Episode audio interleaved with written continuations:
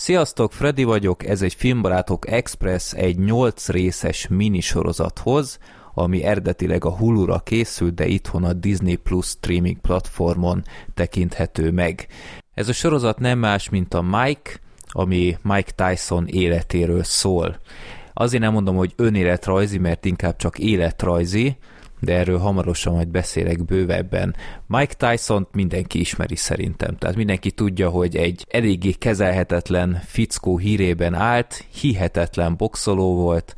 és mostanság egy ilyen közkedvelt közszereplő lett gyakorlatilag. A sorozat minden életszakaszba betekintést nyújt, tehát itt a gyerekkorral kezdünk, utána, ahogy tinédzser lesz, egyre jobban kisiklik az élete, rossz társaságba keveredett. Szó van arról, hogy 13 évesen már 37-szer letartóztatták, és miközben ilyen gyermekkori börtön vagy ilyen intézetben volt, ott figyeltek fel rá, hogy neki van box tehetsége és ott emelte ki a Kass nevű, hát már e, igen nyugdíjas boxedző, akit a Harvey Keitel alakít. Elég nehezen vettem észre elsőre, de hm, mondom, ez de hasonlít a Harvey Keitelre, és ő az, hát ő sem lett fiatalabb, de nagyon jól alakít, és lényeg a lényeg, aztán Mike Tyson egy ilyen legyőzhetetlen gép lett tehát itt én annak idején gyerekként mindig figyeltem, hogy na hát Mike Tyson az mindig veretlen, meg ilyenek, és hát ő volt a legfiatalabb világbajnok, és tényleg iszonyat gyorsan mindig kiütött mindenkit. Aztán jött ugye a zűrösebb korszaka, ahol börtönbe került, egy nő megvádolta azzal, egy szépségversenyen indult nő, hogy Mike Tyson megerőszakolta,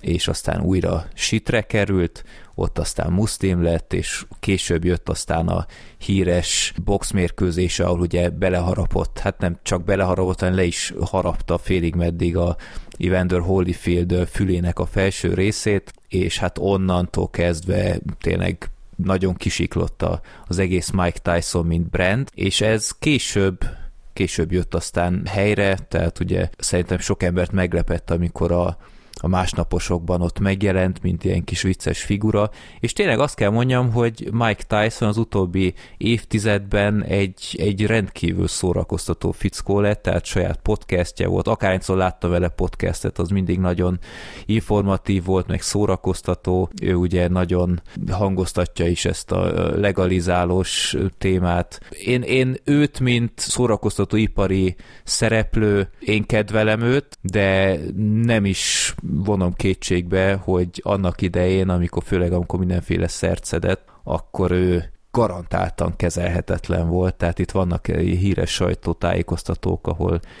a farkát mutogatja, vagy markolásza legalábbis, meg, meg teljesen ki kell magából,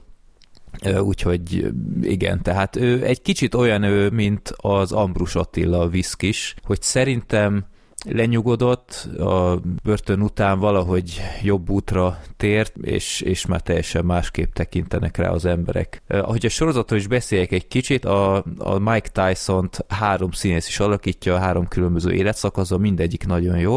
A legprominensebb a Trevant Rhodes, akit leginkább a holdfényből ismerhetnek az emberek, de sok más alkotásban is volt az utóbbi években, például a, a Madarak a dobozban. Úgyhogy az ő karrierje az, az egyértelműen fölfelé ível, és erre a szerepre nagyon ki is gyúrta magát, szóval nagyon ügyelt arra, hogy jól lekopintsa azt, ahogy a Mike Tyson beszél, alaposan utána járt a, a karakternek. A sorozat történetmesélése az érdekes, mert ugye a Mike Tysonnak voltak ilyen, ilyen műsorai, tehát nem stand-up, hanem tényleg csak kiállt egy színpadra, és így mesélt az életéről, az élet szakaszairól, és ez úgy a sorozatra is igaz, tehát van egy ilyen narrátor, aki ott áll a színpadon, és mesél valamiről, és akkor hát látjuk a, a hát flashback-szerűen, hogy annó mi történt, és akkor fontosan megbontja a történet mesélést, tehát például látjuk a régi jelenetben, hogy letagad valamit, hogy ő lopta volna el, aztán ott vagyunk megint két évtizeddel később a színpadon, aztán of course I stole that shit, meg ilyenek, szóval itt Andan belemagyaráz. Ez nem rossz alapkoncepció, néhol kicsit úgy éreztem, hogy túltolják, tehát itt a, a negyedik falat folyamatosan áttöri a, a sorozat. Ezt így meg lehet oldani, nagy bajom nem volt ezzel, de mondom, kicsit túl sokat játszadoztak ezzel, de amúgy sok ideig szerintem jól adagolja a, a sorozat a történetet, tehát a nyolc rész az nagyjából per epizód 25-40 perc közöttiek, tehát éppen attól függ, hogy az az epizód, amiről szól, az az életszakasz, az most mennyire kell, hogy részletesen el legyen mesélve. Ami kicsit csalódáskeltő volt, és ez nyilván azzal függ össze, hogy itt azért sokszor látni, hogy a, a költségvetés nem volt végtelen. Például a box meccsek azok rendkívül felszínesek voltak, tehát a, a box mérkőzések nagy része az annyiból áll, hogy ott vagyunk a ringben, és akkor egymás felé mennek, és a Tyson behúz egyet, és akkor kirepül a fogvédő, vérfröccsen a másik szájából, és akkor földre zuhan, aztán a Mike Tyson meg a kamerában néz, hogy easy peasy, vagy nem tudom, vagy most csak mondok akármit, de így a boxmeccsek nagy része ilyen. Egyedül talán az Evander Holyfield-es boxmeccs az részletesebb. Hát nem, nem egy boxra kihegyezett sorozat. Tehát aki azt akarja látni, hogy mint annak idején mondjuk a harcosban, hogy egy az egyben lekopintottak régi boxmeccseket, az nem ezt fogja kapni. Illetve hát ott is egyértelmű volt, hogy kicsit azért spórolósabb, például amikor ott van a, az előadáson, a színpadon, ott a közönség az teljes sötétségben van, és, és látni, hogy amikor például mond valami vicceset, és ilyen nagy röhely van, akkor a, a közönség az garantáltan ott kusban volt, tehát így nem igazán érződik az, hogy ott egyben lenne az egész produkció, hanem mindig jutólag rákevertek dolgokat, de ezek csak ilyen kisebb dolgok, amúgy nem, nem vészes ez a tényező, csak mondom, leginkább a boxmeccseknél volt egy kicsit feltűnő. A sorozattal kapcsolatban két nagyobb kritikám van viszont, ami kicsit el is vette a kedvemet az egésztől, tehát végignéztem, de ott kicsit alább maradt a lelkesedésem, úgy kb. a negyedik, ötödik rész környékén olvastam csak utána, hogy a Mike Tyson az részt vette a produkcióban, tehát azért ez nem példanélküli, akár csak a, a Rocketman-nél, hogy Elton John-t is bevonják, mert hát miért ne vonnák be? Ez most elsülhet úgy, mint annak idején a Bohemian Rhapsody-ban, hogy a, az élő tagok azok kozmetikázzák magukat, erre vannak példák és ellenpéldák, de szerintem a Mike Tyson az mindig is annyira nyitott volt a múltjával kapcsolatban, legalábbis a nagy részével, hogy szerintem ez kifejezetten jót tett volna. Aztán teljesen ledöbbentem, hogy a Mike Tyson nagyon hevesen elítéli ezt a sorozatot, mert úgymond kizsákmányolták az ő életútját úgy, hogy egy rohadt dollárt nem kap az egészért, és nem konzultáltak vele,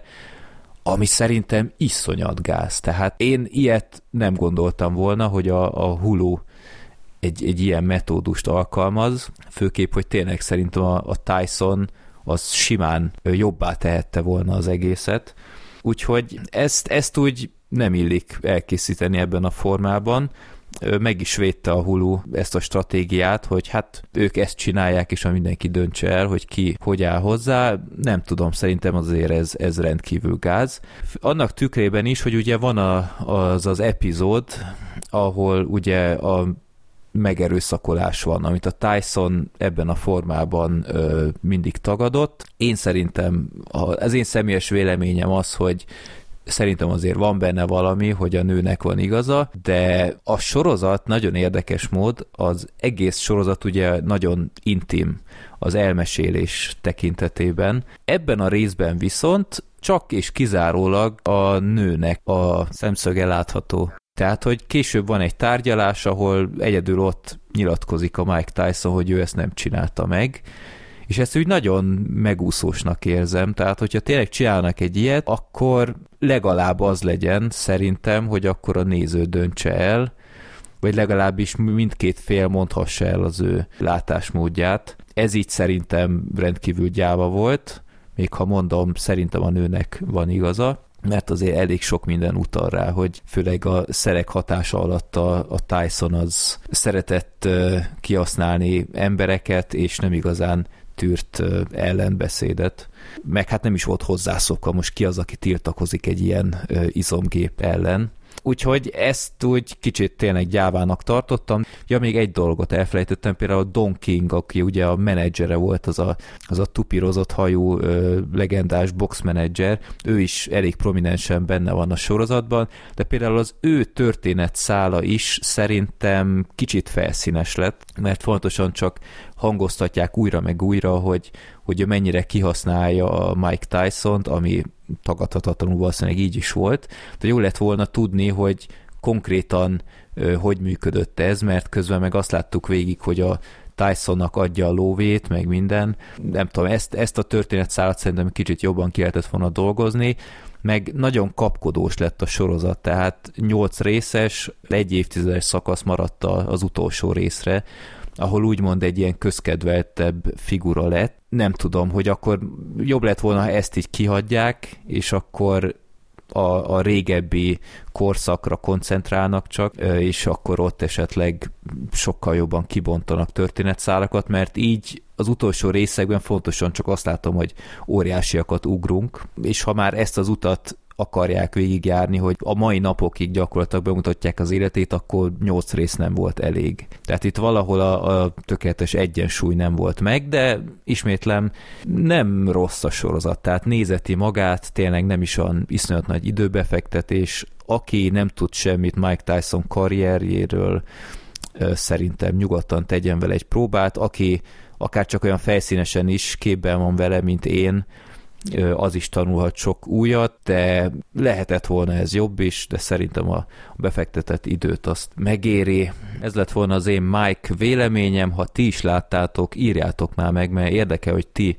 hogy értékelitek ezt a kis sorozatot, mert nagyon furcsa visszajelzéseket olvasok, tehát vagy nagyon tetszik az embereknek, vagy nagyon nem. Nyilván azzal is függ össze, hogy a, az igazi Mike Tyson az eléggé ellene kampányolt, de írjátok meg nyugodtan. Freddy voltam. Sziasztok!